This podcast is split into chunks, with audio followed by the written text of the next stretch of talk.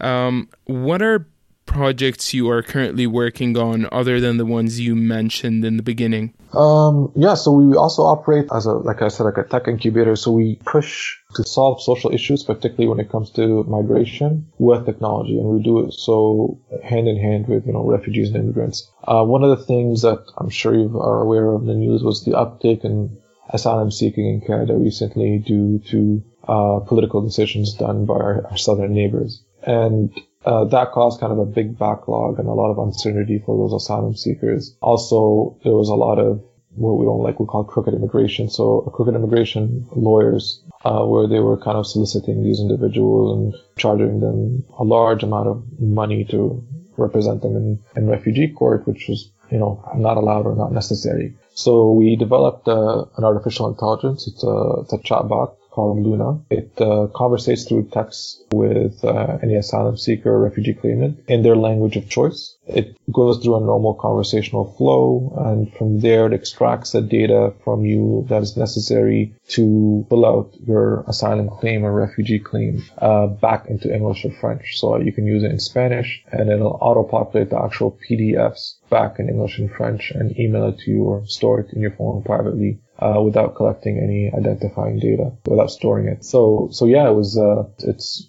proven to be very successful in our tests. We found that it saved uh, up to 83% of lawyers' times or of uh, the time taken by social workers or consultants to actually help them fill out these forms, provided actually more accurate uh, data. So, for example, we did a lot of social engineering. A lot of the questions are open-ended. So, one one big question is uh, the basis of claim. So, essentially, just ask why you know, why are you here? And that's a very open-ended question. When you're asking refugee claimants for they can go on and on and on. They'll talk about entire political history. But the lawyers and especially judges are only looking for very specific things, right? So, you know, why did you leave? What were the dates that you left? Did you try anything else? Who did you consult?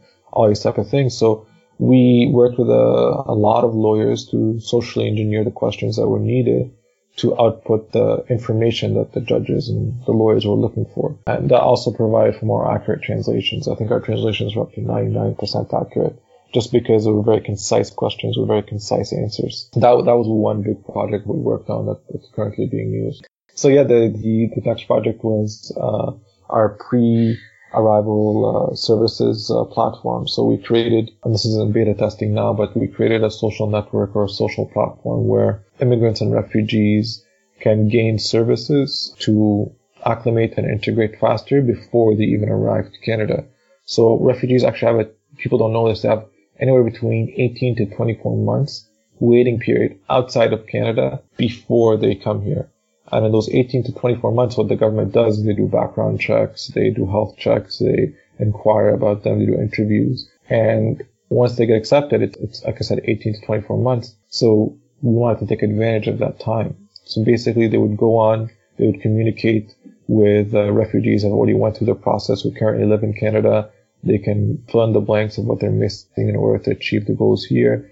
We have a job data platform where, for example, if a refugee came from an oil and, and gas background. And that, that's a problem. So a lot of these would resettle, all these refugees would resettle based on cities because they knew someone that lived there, right? Uh, uh, they were like, okay, I'll go, I'll go to Toronto just because, you know, I have a relative in Toronto. I'll go to Montreal because a friend who went to Montreal. But it's not necessarily the best economic city for them just because their background could be better used in a different part of Canada and Canada is a large country. So we created a job posting platform and a, a, an algorithm that gives you all the vacancies based on industry in, in that particular city. So if you're a person who comes from an oil and gas background and you have extensive experience in that, it would make more sense for you to live in a country like Edmonton or Calgary, right? It wouldn't make sense for you to go, you know, to London, Ontario, for example. So it, it's, it shows them where they would be the most beneficial and where they have the best chances to utilize their experience, right? And, and, and they have their own dashboard. They can customize it based on services needed.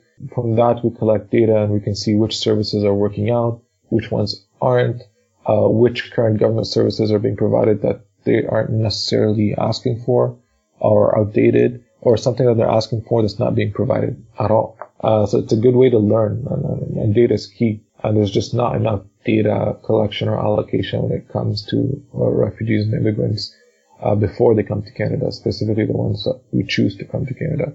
So we found that to be very important, and the testing's been quite promising thus far. We hope to launch it in around May. Wow, I'm actually mind blown by the projects and ideas you're currently working on.